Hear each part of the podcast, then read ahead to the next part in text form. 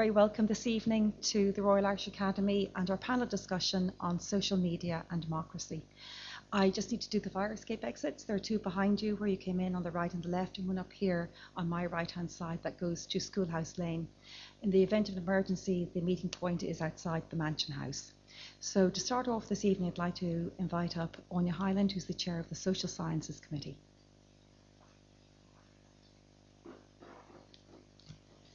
Thank you very much, Pauline.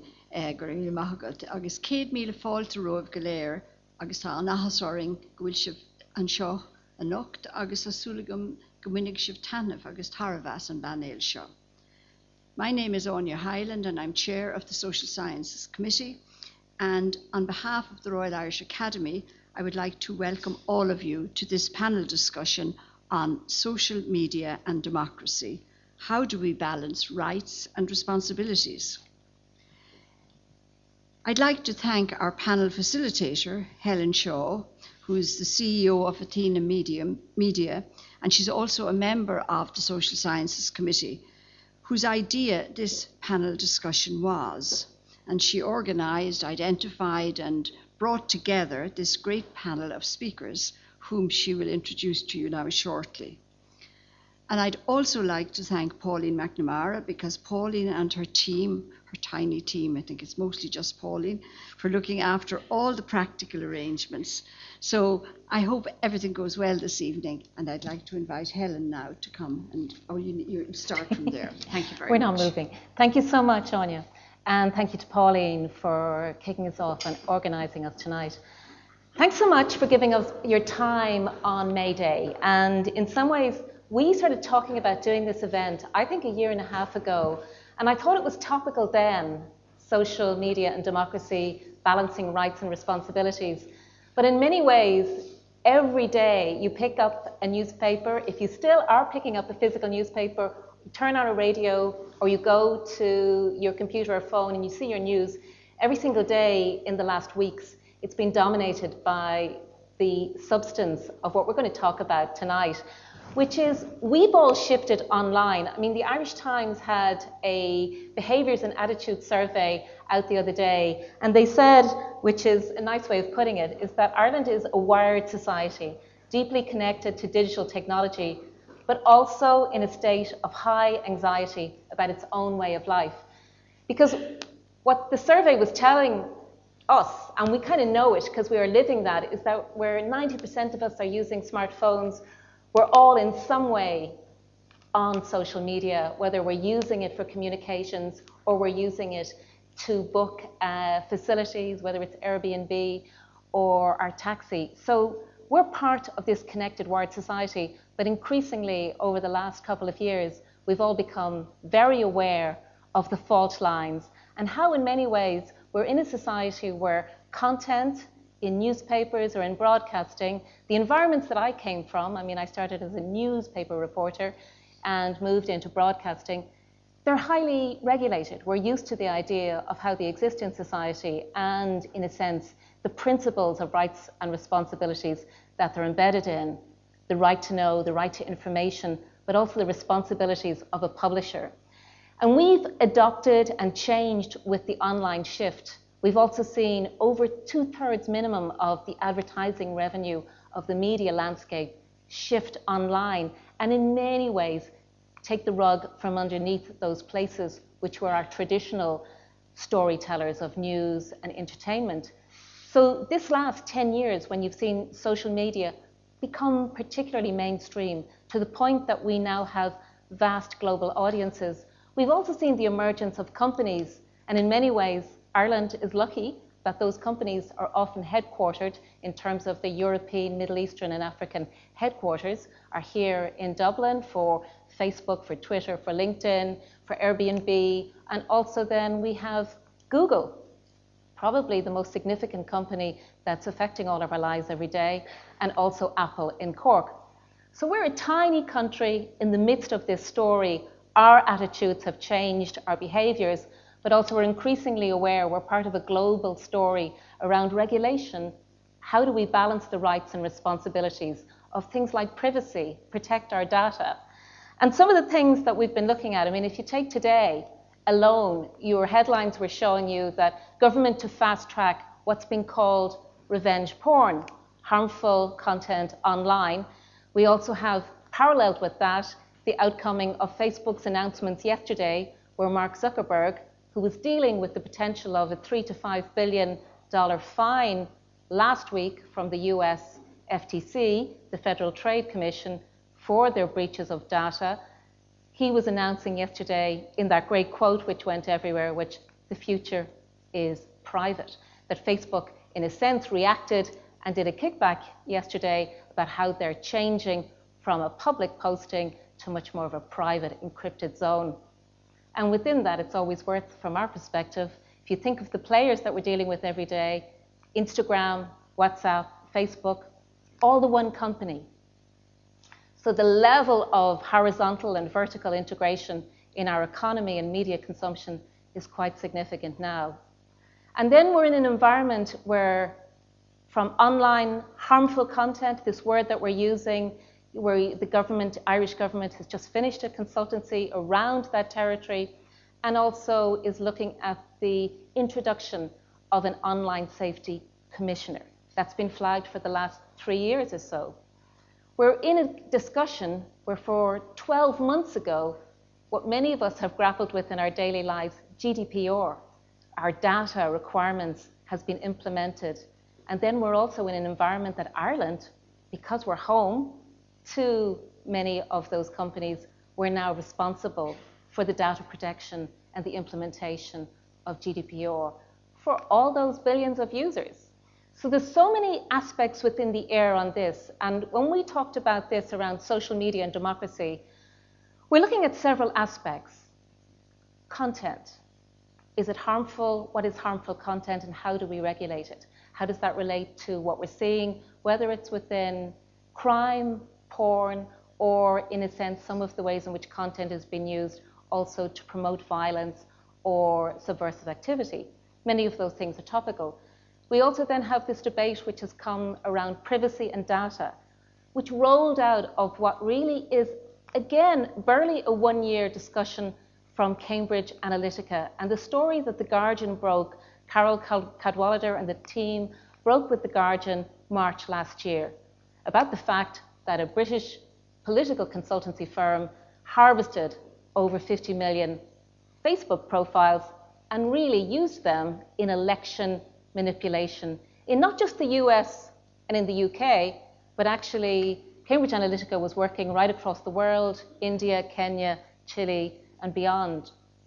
So that idea of electoral protection is equally right in the center of this data protection, but also how it's affecting our elections. And then we've seen in the last year, in many cases that we all know about it, how the courts have been affected by the ways in which we as the public now talk online about court cases that are happening in real time. And we've seen that it had a detrimental impact on the outcomings in cases in this territory, in the UK, and in other parts of the world.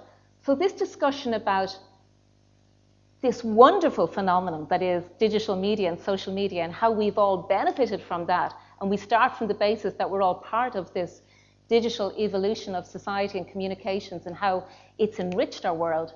But we're now, in a sense, having to grapple with some of the consequences of the mainstream within it. So, to talk about some of those aspects, we've brought together four great people to share, to share their ideas, their work, their research, and their experience. Because within this, we also have on the floor today, with you in the audience, I know from looking at the list lots of people who also have experience and expertise to share with us today. So we're going to unpack this within the panel and the discussion, but I'm also going to leave room towards the last 20 minutes to bring in the floor because I really do see so many names and faces of people who have really vital aspects to bring to their story. But let me introduce who's with me now. And in some ways, right beside me is Professor Brian O'Neill, who I've had the fortune of working with several times in the past, because while you know, I'm probably an unreformed uh, journalist at heart. I have a small footprint in academia, which is how I've kind of ended up on the Social Science Committee with Anya. But Professor Brian O'Neill is now Director of Research and Innovation at TU Dublin. Used to be DIT, but we're now getting used to calling it Technology University Dublin. And Brian's been really at the heart of that integration at TU Dublin of the different campuses. But he's somebody who has a wealth of experience around this territory of digital media and social media, and particularly around how we look at its impact in society and how we might create regulatory models around it or good codes of practice. And Brian particularly was involved for many years around the, the topic and area of child safety online but increasingly, much more so in recent years, across the broader spectrum of social media and digital media online.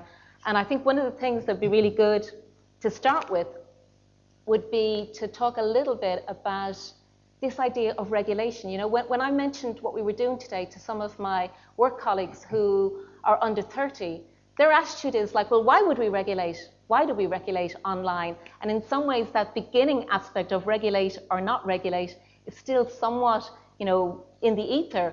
And yet, in many ways, we've already begun to regulate, and we're in an environment internationally where that's increasingly becoming the norm. I mean, last July, the government started a process, including setting up a council for online safety, which I think you're a member of, Brian. And I think what would be really interesting in the beginning, before we go to Eugenia, Gavin, and Maria, and bring in, in the beginning, a little bit of their work and research, is just give me a sense of what's been happening in Ireland about this balancing act between our rights to use and access information, to use social media, to express our opinions and views, and also now the very real concerns that are happening around that happening in an unregulated space.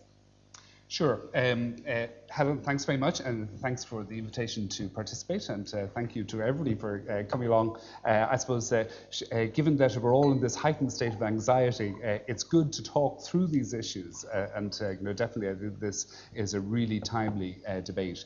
Um, yeah, uh, my, uh, uh, I suppose my focus and my footprint uh, within this whole general area of debate has uh, uh, a, a, a, quite specific position around child online safety, which is one area of development in terms of, you know, it's, we're experiencing or going through a number of different storms or crises. Uh, and uh, child online protection is one that has exercised policymakers, uh, researchers, and advocates within the field for really quite a long time. Um, Coming, uh, I, I, think most recently, it has been joined uh, uh, by a range of you know, separate crises around uh, information, uh, around uh, public interest uh, in terms of uh, uh, communications and regulatory responses. So disinformation and fake news clearly has been something since 2016 has broke, broken on the world stage in a very, very significant way and in terms of you know, its impact. Because ironically, Donald Trump keeps using the word fake news, which in some ways this is the, the pollution of, of the yeah, Twitter environment is, is that we've we've delivered disinformation and then we kind of have that yeah, backlash yeah, which is yeah. smearing all of mainstream media as fake. And, and, what I was going to say is that you know this is you know, there are a number of you know separate debates going on uh, hate speech clearly Eugenia's uh, uh, area of, uh, of interest uh, uh, threats to privacy and indeed in terms of um, terrorism online. You know these are all quite significant separate areas uh, where there is something of a convergence uh, around uh, uh called, you know, this uh, response to an anxiety, uh, a wake-up call that there's a need for something to be done. Um, and what in, are we doing here, though? I mean, if, if the council was set up in July and we've just had the consultation now on online harmful content um, and safety mm. by the government, yeah. Give yeah. us a sense of what the Irish government is doing. Okay, so uh, last year was the publication of an action plan on online safety, and uh, while I say you know these uh, uh themes are running in parallel, it's important not to conflate them uh, because uh, the solutions may in fact be very very different. but I think you know first up uh, and uh, some of my own uh, activity within this area. I chaired uh, the Department of Edu- uh, Communications group on internet content governance, uh, and uh, that was succeeded, or indeed running at the same time as the Law Reform Commission's report on harmful communications. so there has been a significant amount of, let's say, investigation and discussion about the kinds of options available. there's been perhaps some public impatience uh, about uh, the lack of activity. Uh, Uh, we are now some 20 years on uh, from the first uh, regulatory moves uh, within the online space. Uh, it's about uh, it's the 20th anniversary of a significant landmark report on illegal and harmful uses of the internet, and that set out some of the initial templates. so now we're taking stock and looking at things in different ways. The so the minister actually chairs, say, that council that you're on, the advisory council, and that's be, that's met a couple of times.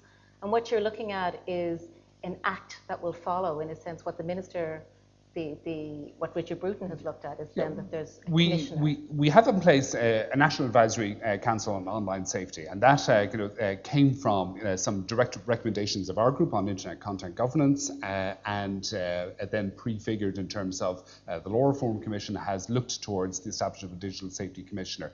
The Action Plan on Online Safety does try to bring together a whole range of actions on a cross-departmental basis because focus on the specific areas of online safety. Uh, there are uh, a number of different uh, issues at play there. So that council is established now as call it a multi-stakeholder forum, as somebody had to use the term. Uh, so you know, we have brought stakeholders together, uh, and uh, you know, that in itself is a very important uh, recognition.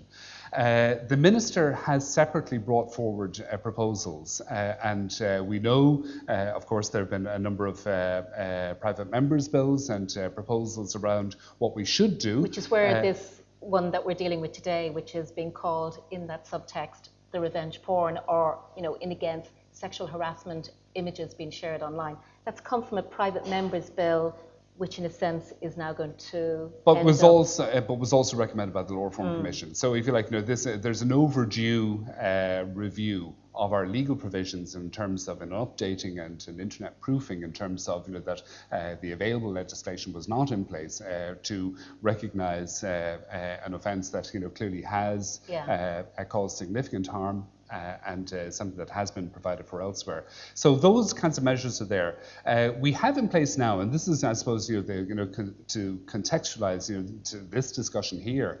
Uh, now, uh, you know, following a consultation period, uh, that a proposal for an online safety act would address specific nominated Uh, uh, categories of online harm. Now, what those harms should be uh, and uh, the nature of the response to them, it will get us into some of the trickier detail yeah, of how, about how we go around this. In terms of the feasibility around that, which and we can look at what's happening in other territories and, and come back to, say, the UK particularly, because they've been moving rapidly ahead. I'm just going to bring in Eugenia now. So Professor Eugenia Siapera is at UCD. She's head of School of Information and Communication Studies at UCD, but formerly was DCU, and I would say was an absolute uh, high flyer at DCU in many of the things that have been established at DCU, including the future of, of journalism and online, and also the anti-bullying center at DCU, which is ABC. So I think you're still a fellow at the Anti-Bullying Centre. But Eugenia has now has been working specifically around hate speech and around the incidents of what, what Brian is talking about there when we talk about harmful content. I suppose your territory has been looking at some of the manifestations of that, what we see online. And I, I think, I mean, I've, I've read the, the paper and some of the earlier papers that, that you've been working on in looking at, particularly in Ireland as well, how we're seeing and experiencing what you would see as being hate speech in a social media context. Mm-hmm. Can you give us a sense about what are the, the, the kind of experiences that, that came up through your research about what we're seeing happening online? Yes, absolutely. Um, and that gives me the opportunity to kind of like bring this uh, question of harm again to the forefront because it's not, it doesn't happen randomly and it doesn't affect everyone equally. So when, uh, I, I, in my own research and generally when we speak about hate speech, there are certain communities that tend to get targeted much more than other communities and, and these are uh, people of color and women who are disproportionately affected. And then of course all these other uh, marginalized communities in terms of um, other uh, demographic and other factors. But what we have seen in the context of Ireland has been uh, uh, that what is happening in online media corresponds with what is happening in reality. So these are groups that are discriminated against socially in the social context, and then we see that the same thing is happening online. But of course, um, it's much easier to map it into uh, studies in online environments because you have the, the data that is there. So from this point of view, and I want to bring back the discussion from a tendency to kind of like exaggerate uh, and, and see it as a, in terms of like a panic that is going on, what is happening on social media, I would ask what is happening in our societies because clearly what is happening outside social media affects what is happening in social media. So the question is not so much uh, a question of, of individual harm, but it's a question of social inequalities that our societies have failed to address. And then we see this happening in social media as well. So unless we basically try to kind of like address racism, address misogyny, uh, address homophobia, uh, we're not going to be able to resolve these issues. So we have to think of what is happening on social media also in terms of what is happening elsewhere. Um, it doesn't come from nowhere. And exactly. and in some ways, you, you immediately bring up that aspect about, you know, how we handle it because, you know, then if you close it all down and you stop any of that manifesting, it doesn't go away.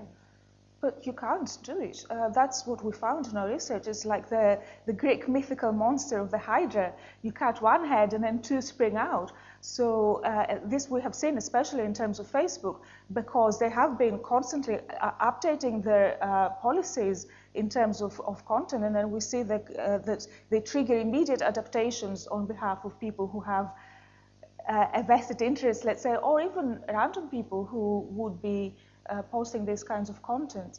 So it's very, very difficult to eradicate it using these kinds of um, um, specific policies.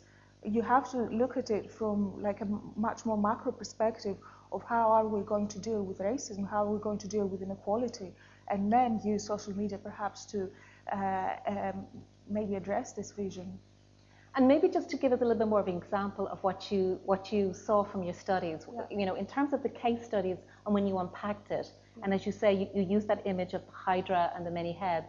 Yeah. C- can you give us some examples from what you were looking at in the Irish context about incidences or how they yes. manifested then in, in com- comment? Um, I think this will be immediately recognizable to anyone who's using social media in the context of Ireland. So we have uh, a certain, um, we used a certain term called the trigger event. And this, uh, there you can see also the role of mainstream media, not social media. So uh, mainstream media would refer to something such as maybe uh, welfare, the housing crisis, uh, the hospital waiting lists, and then you immediately have a pile-on. It's the immigrants, it's the foreigners, it's the uh, travelers, um, they're putting in the pressure on these systems. So also other trigger events could be anything that has to do with refugees, with Islam. Uh, they would immediately create uh, uh, a series of uh, hateful posts addressing these people. Um, anything to do with single mothers, for example, would trigger a lot of misogynistic contents.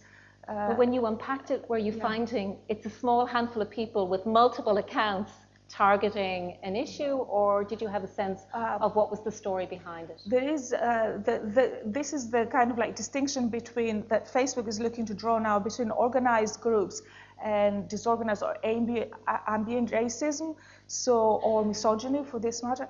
So what you have is like there are certain people who uh, uh, operate certain accounts who would be involved in this in a kind of like a, an organized kind of capacity, but a lot of it actually comes from everyday users who don't even recognize their content is problematic. And if others call them out, they would say, oh, it's PC gone mad, or, you know, it's censorship, my freedom of expression. It's very, very common experiences for everyone. um, online. This is why it's so difficult to address. Um, and it comes back to Brian's involvement with, with the, the, the digital literacy uh, Yes. uh, network as well, which we'll come back to, because in some ways there often is that sense, um, as, as we've talked about before, that when you talk to people, they'll often think that they have an almost parallel First Amendment because they've watched a lot of US uh, procedural uh, films and TVs, and they'll think that there is like a First Amendment right that we're all operating on, but whether we like it or not, we're not. So, I mean, we- we're going to just bring in Gavin there. So, Gavin Sheridan is somebody who has been working in journalism and in technology and started as a blogger in 2002, way back then, when it was almost like a cozy community where people knew each other. And uh, blogging really was that way in which ideas spread. And I suppose by 2008, Twitter had taken off, and most bloggers became uh, Twitter activists and that they talked on that. But Gavin went on to become a founding member of Storyful, Mark Little's um, digital news innovative set, set startup, now owned by uh, part of the Rupert Murdoch empire.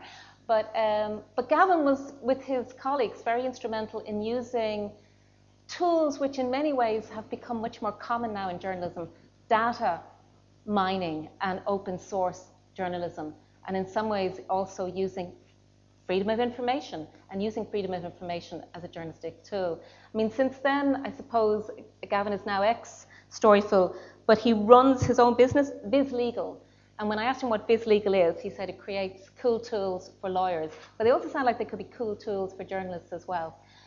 But Gavin, one of the, the beyond the many reasons it's fascinating to talk to Gavin, um, Gavin brings in a story which, which really is, is very topical for us when I, when I mention Cambridge Analytica and the impact on the electoral system. Because, I mean, Gavin, I think it's probably worth sharing what your involvement was, say, with last year's referendum with the Eighth Amendment and with the story that you were flagging publicly about there be dragons there and there's dangers, particularly with Facebook and advertisement and the manipulation of posts. But also, you know, things changed very radically as you began to get involved. Yeah, so I, I guess for the last couple of years, I do Twitter threads and they get me in trouble. It's usually what happens. Long Twitter long, threads. long Twitter threads giving out about something or other. Um, but one of those Twitter threads that I did in, in 2017 um, was kind of analysing that we knew that the, the, the abortion referendum was going to happen, just the date had not been named. And I did a Twitter thread explaining that our legislative framework still did not take into consideration what had happened in the context of the 2016 US election, and that the government had done very little slash nothing to address the, the, the kind of lacuna that exists around how you can fund advertising uh, via social media without regulation. Um, and that resulted in a piece in the Irish Times that I wrote based on the thread. The Irish Times contacted me and said, Could you put that Twitter thread into an article? I said, Grand. And I wrote that in the Irish Times, and I basically made the same argument in a, in a far more coherent way, I think. And I said, Well, we need to start looking at And this that was now. about nine months. Yeah, so that was like September. September 2017. So I kind of said, look, if you look at our legislative framework now, we have the Standards of Public Office Commission, we have rules around political fund, political party funding, we have the Broadcast Authority of Ireland, we have the, uh, the Advertising Standards Authority, we have a whole, whole range of, of bodies. And when you're looking at whether, and really the key question you're asking is, how do you run free and fair elections or referenda in the modern era? And is it possible, if you don't start legislating for this kind of stuff, that you can have free and fair elections or referenda? Because of the things, the, the types of tactics that we've seen now in, in modern election campaigning, particularly in the United States. So when it came around to the to the referendum, like I mean, I was kind of saying we, we could, if we wanted, try and address some of these issues via emergency legislation, although that perhaps would have been counterproductive. Um, but at, at least as the as the referendum date was announced, and then it, it came along in, in April and May last year, one of the things that I tried to highlight on Twitter, at, at least, was to say to people, look, you are seeing ads on your social media accounts now, and we do not know the origin of that ad. We do not know the origin of who paid for that ad. Where the money's coming from. We, we have and, and we have no law that makes this uh, uh, uh, you know illegal or, or regulates in any way. Because we do have existing bans on television ads in certain contexts and radio and It's quite regulated. It's quite regulated. Compared to, say, the US, Yeah. we're an incredibly regulated except environment. except the internet. So I was saying, well, the obvious thing that any actor in this situation is going to do is to put a very heavy focus on online ads or online communities, and ultimately that's what happened. So I kind of, in order to try and kind of illustrate the problems that are inherent with this, I took one particular Facebook page and I said, a simple question to ask here is, who's behind this page? That's it. And, and this isn't a paid ad going into Ireland. I want to know who's behind this page. But there's no laws that require them to declare who they are. And uh, during the course of a Sunday afternoon, because I was bored, I was just going through a real-time investigation trying to find out who was behind this page. Um, it turns out it was the no side of, of the campaign, working with a digital uh, agency in, in Texas.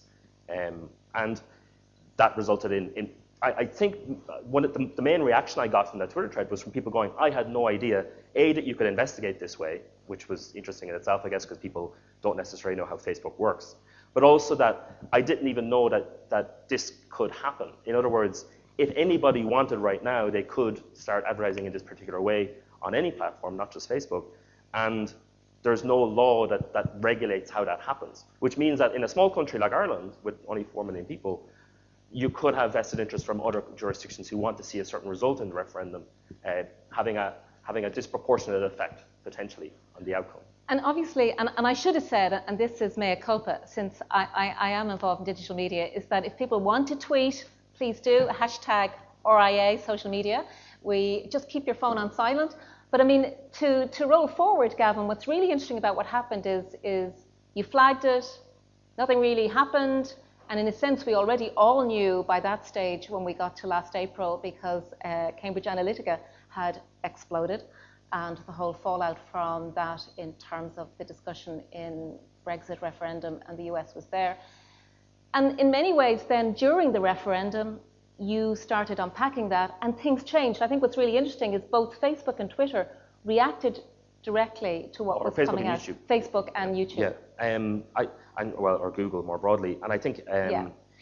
I'm not claiming credit for that, but I, I was trying to highlight the issue, and I think a lot of people uh, reacted to it, including perhaps Facebook, because I think you recognize the problem. And then Facebook took a decision to voluntarily say, okay, we're not going to allow any, any foreign funded ads in Ireland. And I, I was kind of making the argument at the time in the media that, well, that's fine, but that's a voluntary, self regulatory type situation. We really should have had laws in place already. And if we're going to do it, we're going to, we really should do, obviously it was too late by that point. But if we're going to do it now, we need to start having the debate right now about how are we going to do this. And, and going back to the original question is, how do you run free and fair referendums or elections in, In the context online of, of an online campaign? And I guess just before I bring Maria in, because it's like it, it's, it's just really fascinating. You know, as we know, in a few weeks' time, we're all going to vote again on local elections and on the European elections. What's changed? In the Irish context, uh, not much has actually changed. The government has set up um, a working group, um, the Electoral Commission. So one of one of the things that I pointed out at the time last year was that for, for its flaws, the UK Electoral Commission model was actually something that we, we had often promised doing but never actually properly implemented. In other words, an Electoral Commission that is on a permanent, more or less a permanent footing, and that you could subsume elements like Ours is created every time we need it. yeah, ra- whereas what really you should have is a, a, a standing electoral commission that will be there for all local European referenda or, or whatever, and that that would act as the, the essentially the election regulator, a bit like the electoral commission model in the UK.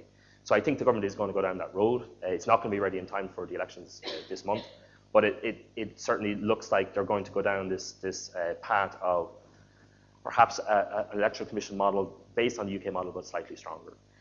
And obviously, in the meantime, we, we've had the UK come out and say very clearly from the, the, the Select Committee in Parliament that their electoral process is not fit for purpose after the examination of what happened Yeah, like in the Brexit referendum. In the Brexit referendum, you saw an awful lot of. I mean, you, you can imagine if, and this goes back to the core question again: How do you have free and fair referenda in a, in a, in a, in a capacity like this? One of the issues that came up in the Brexit referendum was coordinated overspending uh, uh, above limits in the, uh, between elements in the, in the Leave side, between BeLeave and Leave.eu, and it was quite, it was relatively effective, where you could essentially shift money over to another organisation and coordinate spending somebody else, and then those organisations get fined. Now, the Electoral Commission in, in the UK would argue we don't have enough powers and we don't have enough ability to make people liable for these actions that essentially you would, some could argue, made the election, uh, the election result unfair or breached the kind of covenant you have at the start of an election process that says this will be a free and fair referendum. But at the moment, when, when you look at it from an Irish perspective, you could take some of those lessons if you wanted. And I think there's an opportunity to, in a small country like Ireland, to actually make best in class legislation in the online capacity to have a, a model for how you would legislate in this area that other countries could replicate. We could lead. Yes, I think so. So bringing in Maria Murphy at, uh, our, at the end there with us, and Maria is a, is a lawyer, a lawyer who's working in Maynooth and has written extensively around technology, human rights, around surveillance, and in some ways, surveillance is at the core of all this because even if we give Facebook and company, all the other companies, willingly our data, there is an element of how it's used and what happens after there. And Maria, from where we are unpacking it now, we, can see this discussion around harmful content. What is that? How can we define harmful content? This flowing of legislation that's beginning to happen, the questions over the, the implementation of things like GDPR and, and data and privacy, and then this, this big elephant in the room around the electoral process, which, as I say, we all know is not really in any way sorted, and yet we're going back into elections both here and across Europe. From your perspective, in looking at the online territory and how we manage some of these issues of rights and responsibilities, what, what, what's your starting point? Well, the starting point is that there's clearly a palpable sense of a need to do something. that's everywhere. But let's not panic, as Eugenia says. yeah,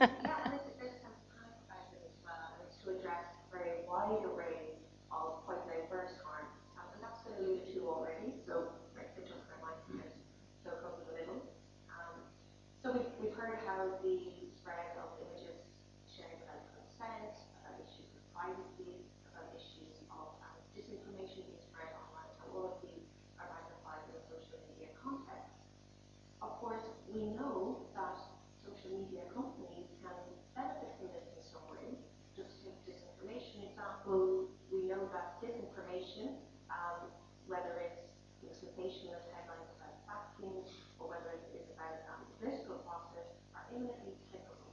And this drives commercial revenues that such companies rely upon.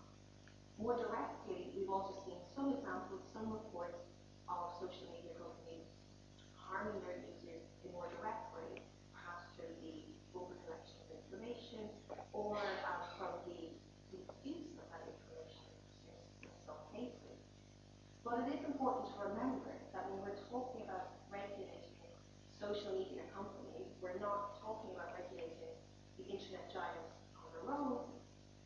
Particularly when we're talking about user-generated content, we're talking about regulating all of us. We're talking about regulating citizens, and we're, and we're talking about actually directly regulating the, the exercise of rights online. And that's particularly the case when we're talking about the regulation of content. And so as we're faced with all these challenges, it, it's very natural to look for catch-all solutions, one-size-fits-all solutions that are going to save us and are going to save democracy. But we need to remember there's conflicting rights at play here. And of course, democracy is constituted by allegiance to these rights, rights like, like freedom of expression as well as privacy, and indeed basic rule of law principles such as clarity, certainty. So at times this search for simple solutions um, can lead us down a dangerous path. And I think that's been reflected by the more nuanced um, comments by everybody else tonight that there's a recognition that there's no simple solutions here. And that we're going to have to take somewhat of a principled approach to specific problems, often discrete problems, if we are going to be able to reconcile these in a balanced manner. So personally, I choose to adopt a human rights-based approach in, in how I approach these matters. And that makes sense when we consider you know, both the Universal Declaration of Human Rights and, of course, as well as here, the European Convention of Human Rights are founded on notions of democracy and about how these at times conflicting and at times self-supporting instrumental to an effective democracy. And Maria, just on that, and we're, we're going to broaden it out now. One of the things that, that is at, often at the heart of this discussion, it's been raised in, in Parliament in, in the, the UK, uh, it's been raised in most parliamentary discussions around it, which is the concept of a right to anonymity. And in many ways, th- this relates to often when we look at what's happening online, when we see some of the, the outflowings that Eugenia's work is showing us, they're not always, but some of it comes from anonymous comment, some of it comes from, from that safe space that someone might have of being anonymous. And it's interesting within that, that, that, that you know, when that's raised, and it's been raised here quite recently as well, that, that we should remove that right, that, that it's also been seen as been quite a, a nuanced discussion from people like you. I mean, what's your take on, is there a right to anonymity? Personally, I think a right to anonymity is central to any functioning democracy, and it can happen at the most basic level of the individual who wants to be able to search online to explore sexuality, whether their parents noticing it, up to um, a individual who may be classified as subversive by their government who wants to explore challenging political ideas. Um, that it, again, I think it's very natural that we don't want there to be safe spaces for the bad guys. But if we are to take the human rights space to front, we have to look at proportionality. And we have to look at the fact that laws are for all of us and not just for the bad guys. And the unintended consequences of having laws where, um, okay, it might mean that we might tackle certain issues around um, cyberbullying, for example, which is very, very noble, but it might have these, these knock-on effects. And so there, we always look for the less restrictive means by which we can achieve these public interests. And so in the case of whether it's children, is it you know parents setting boundaries as to what they can access online, or indeed having safe spaces online that are designed for children, and perhaps there's less anonymity in that sphere, but agree on the importance of the terms of service with the children who may want to avail of that service, or indeed with their parents who may refuse it. One specific law which is being introduced uh, in the UK, which was announced last week, is the access to porn online. And the route that they've gone, which, which is part, again, that, that there's been a huge level of research, reports, white papers that have come out around all these pillars of both fake information, data privacy, and harmful content. But they're actually going to legislate so that you must, for under 18s, verify the person and the age. I mean, in looking at that, because these are all things which are in, are in the ether here, what's your take? Age verification is inherently problematic. Again, there's very good reasons to look for it. There's very good reasons to want it. We know that being exposed to certain types of content can be damaging to those people. But the implication of the rule, such as now being introduced in the UK, I think has far, potentially far more detrimental effects. You have a very simple argument on the one hand, because this is an incredible security risk, a huge honeypot, that you're collecting all this very More data being given to the, the tech giants, yeah? yeah, and not just any data, people are watching. So incredibly sensitive personal information that might reveal information about a person's membership of a protected class, or indeed something that is central to their development as a human being, um, something they, they, they turn to but turn away from, and don't want to follow them forever. Okay. So we're kind of unpacking some of the complexities of this, but it just from Brian, because you've been looking at a lot of, of good codes of practice and also what other people are doing. And like, while Gavin quite rightly wants Ireland to lead on this, and that would be great. I mean, plastic bags and smoking, we did it, we can do this. Is that what the UK has sort of been racing ahead, you know, and, and against landing on a lot of different decisions around uh, online content and online regulation in a whole range of territories. But also, you're looking at the Nordic countries and some of the other models across. What are we seeing? You know, let, us start with the UK. Ofcom, Yeah. unlike here, Ofcom has uh, responsibility over both broadcasting and online and has been central to some of these discussions. Our regulator, in terms of the BAI, is broadcasting, and we don't really have an online agency, right? Yeah. So, yeah. what are we learning from the UK example?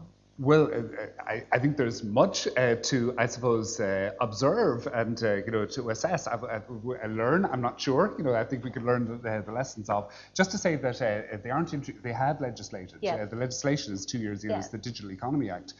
so July 15th. you know, a, a, a first for uh, Uh, a jurisdiction yeah. uh, in terms of uh, setting uh, age-restricted uh, content yeah. online. And interestingly, the regulator is in fact our, the good old Film Classification Office. so there's a very interesting, I suppose, trajectory being followed in terms of the UK approach which has been well flagged. And this is one example. And I think it is an experiment. You look and assess you know, how this is going, but uh, there have been many other uh, kinds of signals.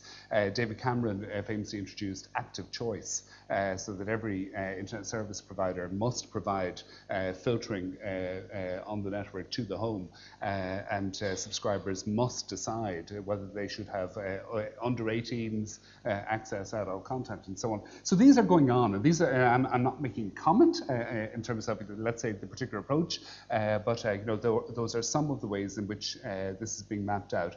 In more detail, in the white paper that the UK has published uh, in terms of online harms, uh, so I think that will certainly inform our debate. and because, that just came out this month, or last yeah, month, April. and following on, you know, previously a green paper, so there's been a very active discussion uh, uh, from the UK around measures. Uh, intended, ostensibly, uh, to make the UK the safest place for a child uh, online. Uh, That's what anywhere. you're saying. so they're going to have a regulator? Uh, uh, there is proposals for a regulatory function, and where that regulatory function would reside is, is a question to, to be decided.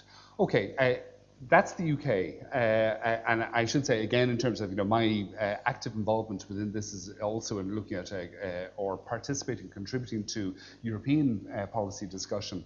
the European Union has been a significant force in a variety of fronts, not least GDPR, in terms of you know establishing regulatory frameworks that have uh, purchase uh, right across uh, all of this.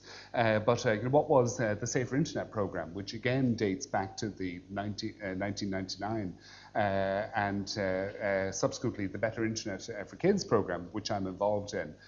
so you know, those have taken different kinds of approaches. Codes of practice have been a, a, a, key instrument within this. And uh, we're looking at, uh, you know, what are the different kinds of uh, instruments that can be made available. Uh, there is, uh, again, an interesting sort of you know success rate. Uh, some have been more successful than others, uh, but most recently in relation to disinformation is certainly one, and a code of practice in relation to hate speech and so on. These are code of practice for the platform. Yeah, uh, but they also they're uh, negotiated codes of practice, which you know, can involve you know, direct dialogue with industry, and then in terms of how they are implemented, how they are assessed, how they are evaluated, or whatnot. But it does bring back uh, just the issue that you raised in terms of you know where this might come back in terms of backstop powers, as the phrase goes, and uh, who might operate those and who might have uh, those kinds of functions.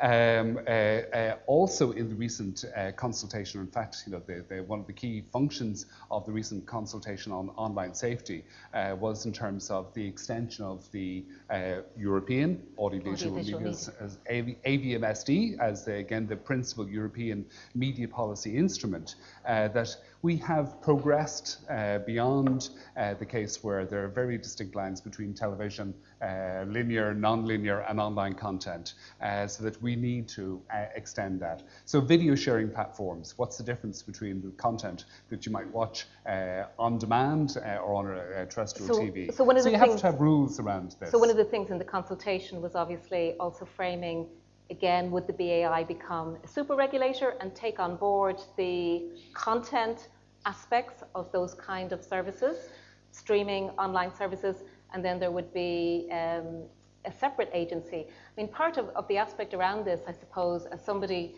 who's come up from print to broadcasting into online, is often to wonder why we keep creating all these separate rooms for content mm. because content is flowing from one room into the other. And it does seem to me often quite bizarre that we'll have regulators for broadcasting, which are separate to online, when in some ways all of these things are intermixed. But mm. th- these were these were questions that we've been asked in the consultation. one of the things um, I'm just going to bring in uh, Gavin on this as well, is this idea of the publisher, because I, I think one of the things that, again, we grapple with when we talk about that aspect of how we regulate online content in, this, in our societies is do we recognize the social media players? Do we recognize Facebook as a publisher? I mean, Gavin, what do you think?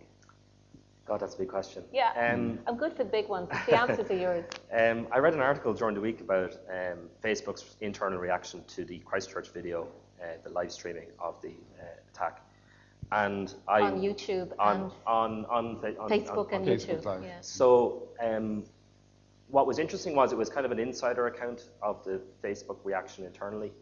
Um, they have a, a global team with one of the main, actually a, a former lawyer based in Texas, who was interviewed and, and he talked about uh, the reaction to it.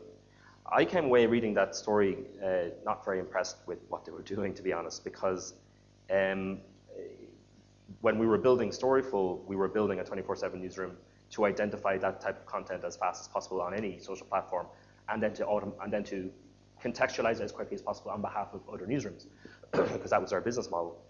I mean, Um, your thing was also to prove whether it was real or not as Yeah, to- as a service to, to- to other de- players yeah. like TV stations Yeah. to So- do that back. Exactly, yeah, to, to debunk or to verify, contextualize um, breaking news content on any platform in any language.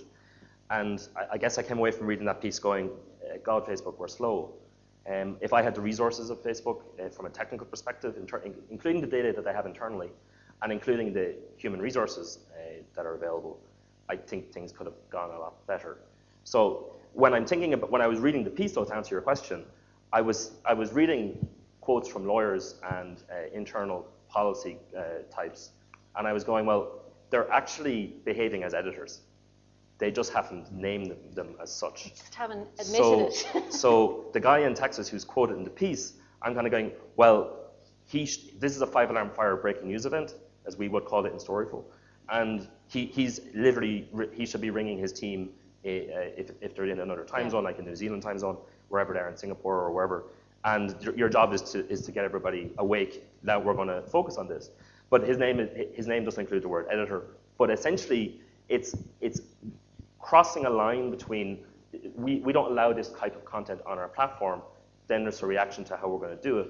So is Facebook a publisher? Absolutely. Does it have editor-like roles inside its organization? It seems to. Does it still say it's not really a publisher? Yes, but it kind of is.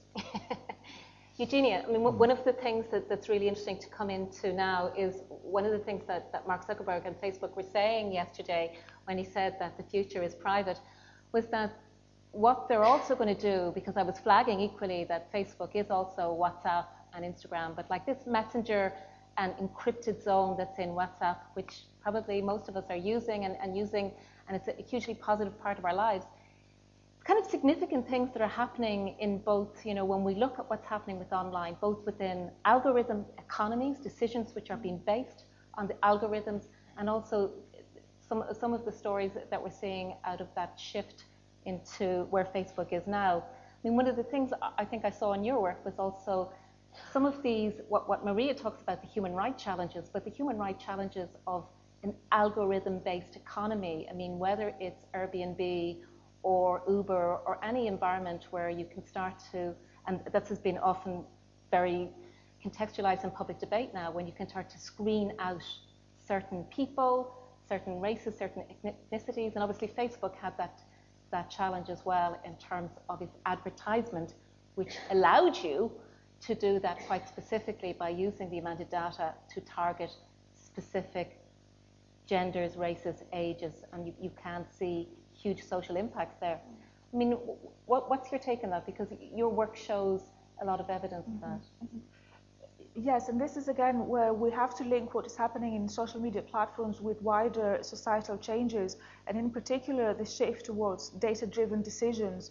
So more and more now decisions are taking place on the basis of collecting data and somehow analyzing it uh, so that it can provide um, decisions that are meant to be more objective, when in fact they're not, uh, because the, the data you collect in the first place is biased. But what we have seen is like the removal of the human factor there because it's meant to be like you know more prone to errors or prejudices and replaced by um, uh, algorithms, but the algorithms are themselves equally problematic, if not more.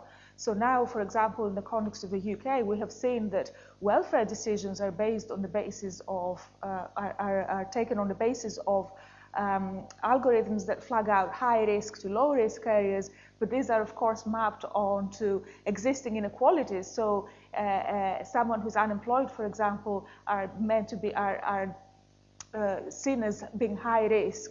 So therefore, decisions then are taken on this basis. Uh, the same in the U United States, for example, there was a, an investigative report by ProPublica that showed that um, the risk to offend, for example, is based on existing data about who offends in the United States. So it's definitely um, prejudiced against people of color, and so on and so forth. You have all these decisions taken on the basis of data saying, oh, now we're not going to be prejudiced anymore because it's all data, it's all technology, it's all objective, only in fact it isn't. It's equally, or if not more, uh, biased and, and problematic. You mentioned something about the, the um, artificial intelligence in cars as well. Yes, where, that's Because correct. obviously everything, every algorithm is also a Yeah. product of human intelligence. Absolutely. And this is where, again, we see the question of inequality. Who is producing these uh, algorithms? Who is working for these companies? And I can tell you, it's not people of color and it's not women. So you, you get a system that reproduces itself, as it were, and only the, the self that it reproduces is, is uh, based on inequalities. So in terms of this, um, the self-driving car, for example, the, the, the engineers there used algorithms that were based on uh, white skin. So this car is much more likely to run you over if your skin is darker.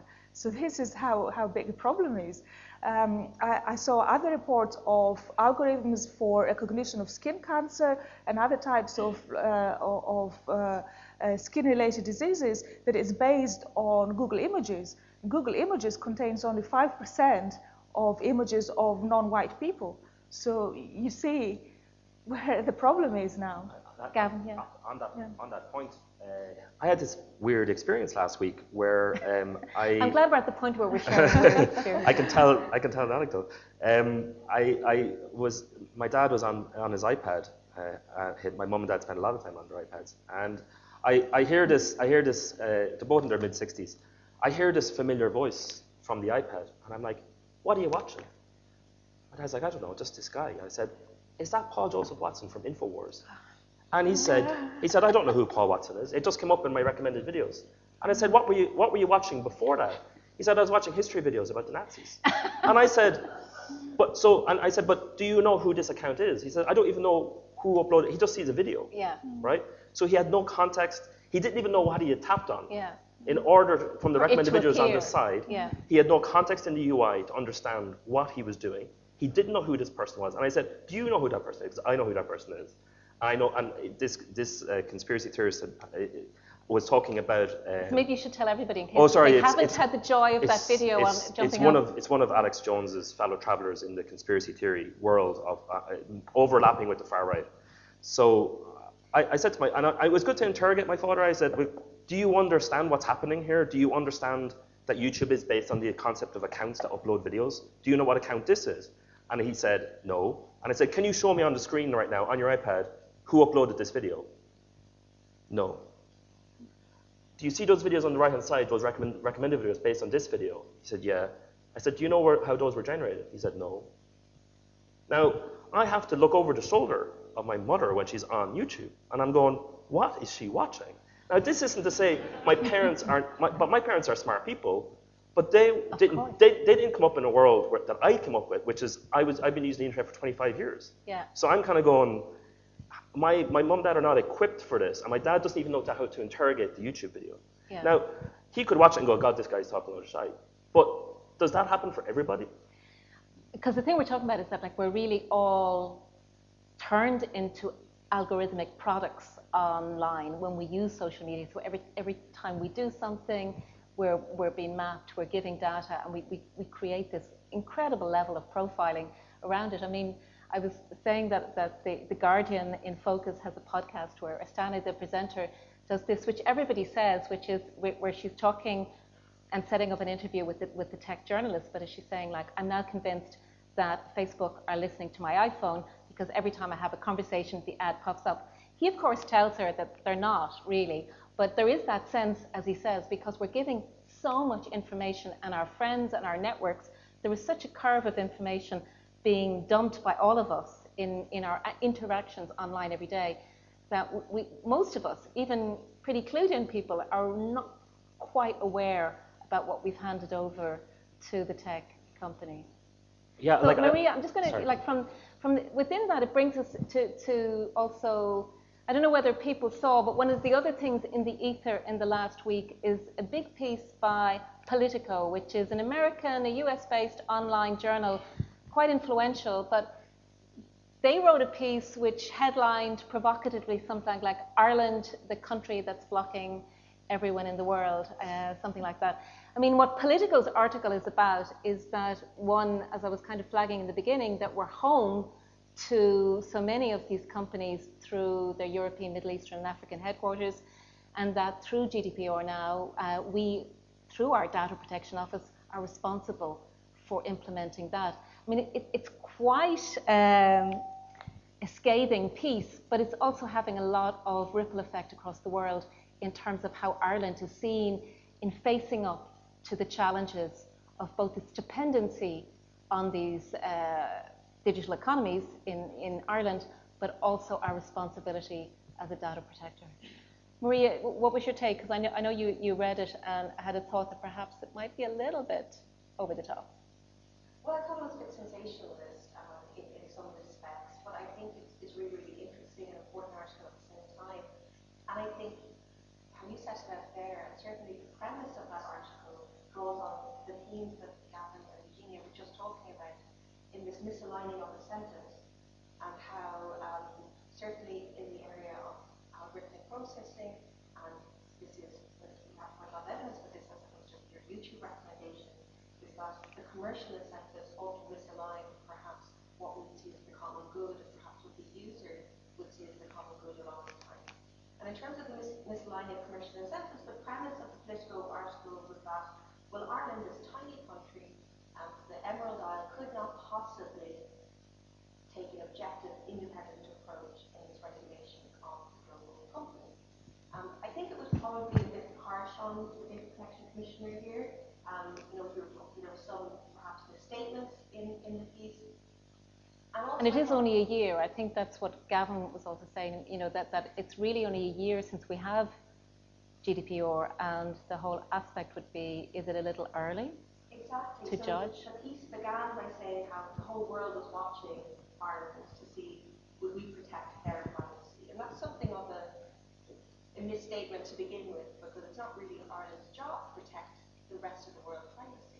Now, it's also true that the European Union is a global actor and will tend to implement some data protection regimes globally, and Ireland does have responsibility to regulate the organisation based within it.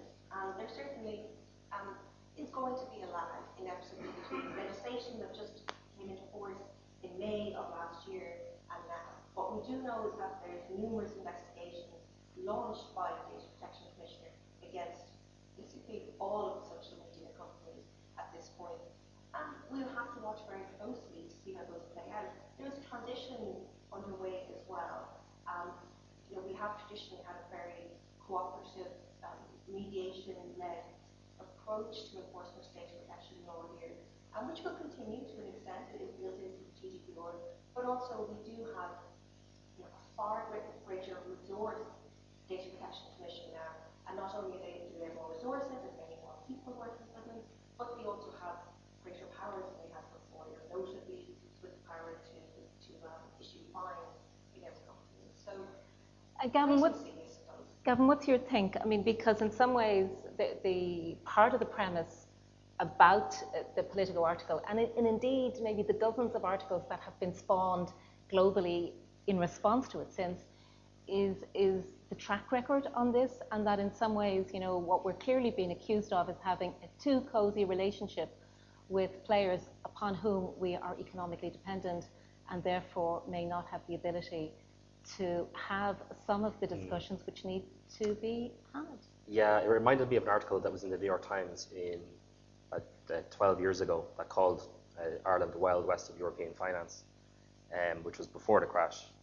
Um, and and the, the, the article pointed to a lack of regulation happening in, in the finance uh, area in Ireland.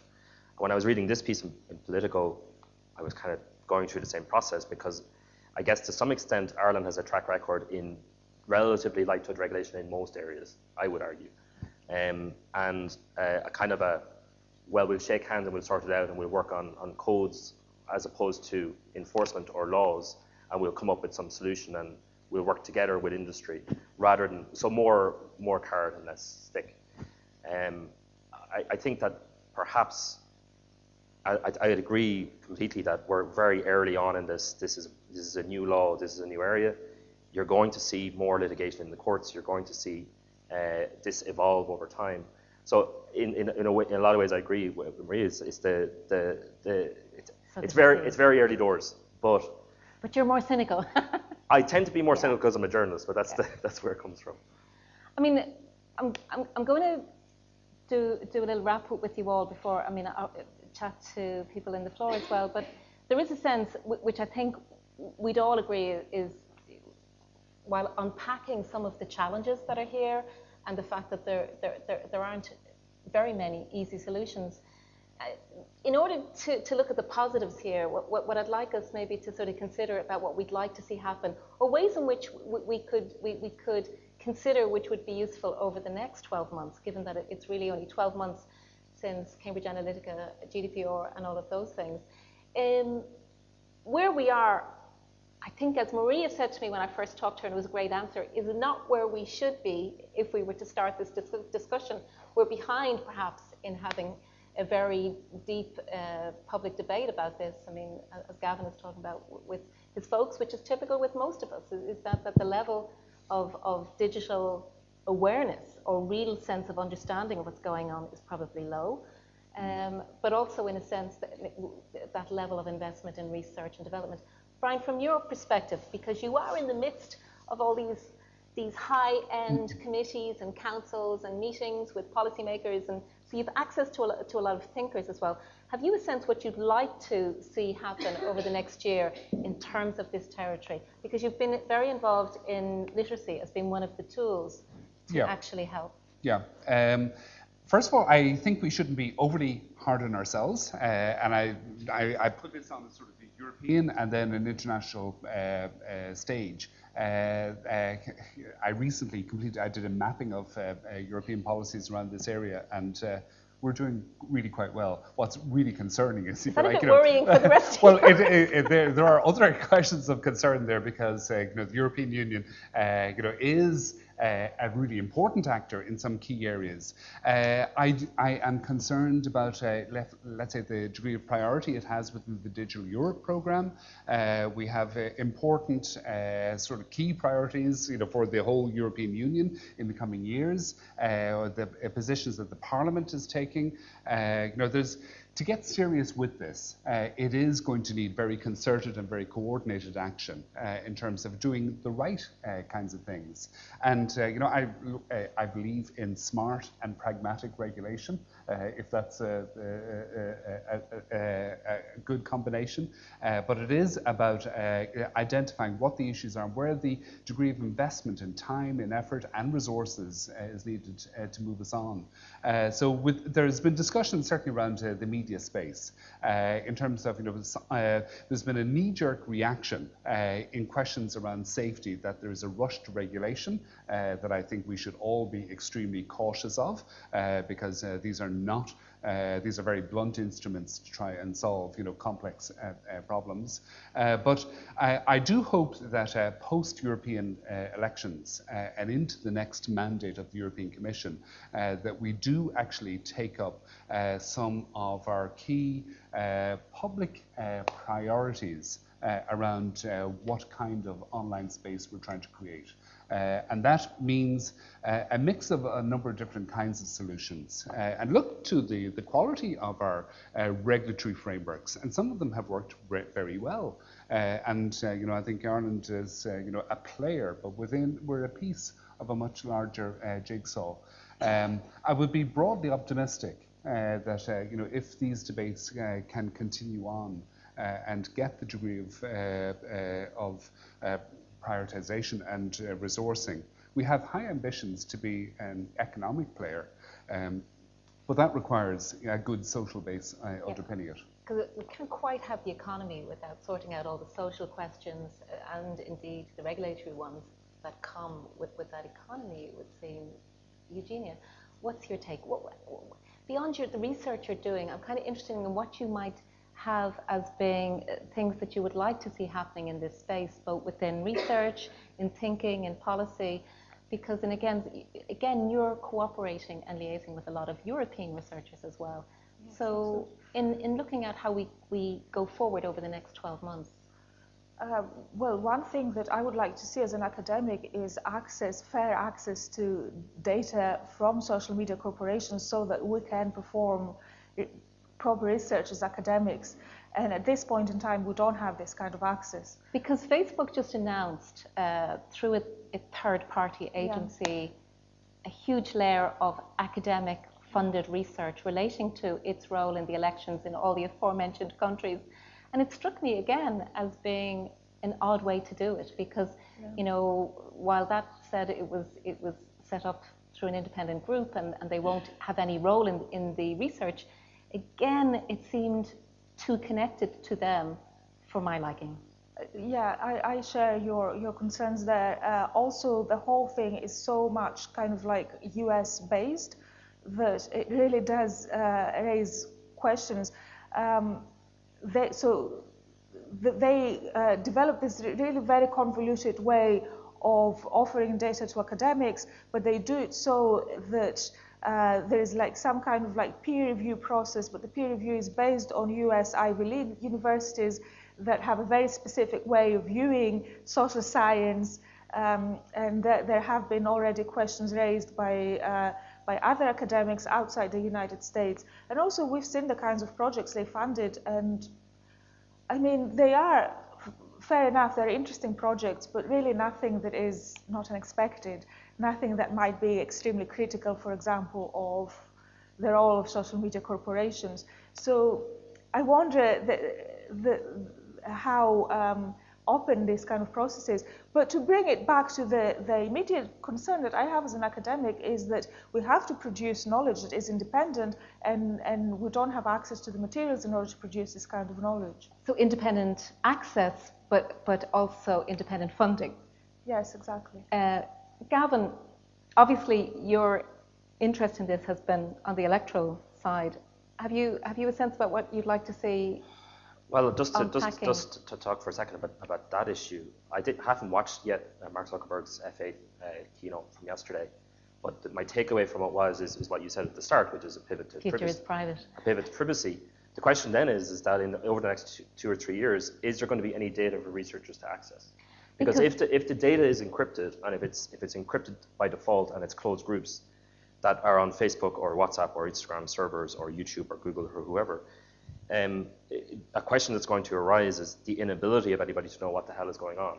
Because one of the impacts of, of, of what he was outlining, I thought, was that you know the, the, the challenges for democracy were, were even greater because if the shift is to encrypted uh, groups like uh, what, the, the, integration of Messenger and WhatsApp, that you we've seen that impact in Brazil, but we would therefore then have um, a completely uh, under the radar operation of information yeah. sharing. And, and, and, I don't have a I don't have an answer for that because no. I use encrypted messaging myself. I use Signal Messenger, exactly. and and I I think um, when it comes uh, the questions you would arise from Facebook's pivot is okay, how, they, how, how, how do they plan to monetize this process? Where will all the data live? How much metadata will exist?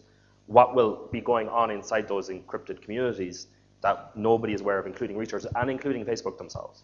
Because you, you And- talked and to, notably- sorry, yeah. And notably then that they no longer have responsibility for what they don't know. Uh, But, it's, uh, a, it's a whi- really which because you talked about question. the the presentation in the UK Parliament the other day, where you, can you mention that? Yeah, sure. Like the, it kind of riffs off what my dad saw on YouTube last week, which is that the chair of the, the Home Affairs Committee asked the, the, the head of uh, policy for YouTube, Facebook, and Twitter for EMEA, and he, she was essentially saying, I have an iPad in front of me right now. I searched for something, and the third recommendation after I watched one video and then another was far right in nature, or uh, far right extremism, or white supremacy. How can you explain this? And at the end, and they didn't have a real explanations uh, except to say that, well, the algorithms, just the way the algorithms work, was more or less a response from the YouTube policy guy. And then she said at the end, she said, well, we've had you guys coming in here every year for years saying that you're working on it or that you're doing something. But she said, I have my iPad out right now and I still have these problems. So what, are you really doing anything or are you just telling us? Because I mean, I think she was also talking about that, you know, closed WhatsApp groups, actually, with often maybe as many as 300 people in it, um, having death threats and Oh yeah, very yeah. She, extended. yeah, she mentioned she mentioned a, a, a, Facebook, a closed Facebook group with thirty thousand members group. that she had had had uh, included death threats against her herself, and she's and, and essentially the response from from the Facebook representative was, well, we have automated systems that monitor the kind of words that are being used in those closed groups, and we will act now in response to what Yeah. you've just said, which is again a piecemeal response that traditionally happens during the course of those kind of committee hearings. And where it comes back to, which is where we're talking about, is that this has to move outside of the knee-jerk response of, of uh, commercial operations when, when a problem arises. I mean, Maria, Maria again, in, in, in looking at what you'd like to see moving forward, the, the aspect we're seeing already, we're talking about legislation that will roll through. Um, we are looking at a process that's, that's under, underway here and probably more advanced in other countries. But what's your take?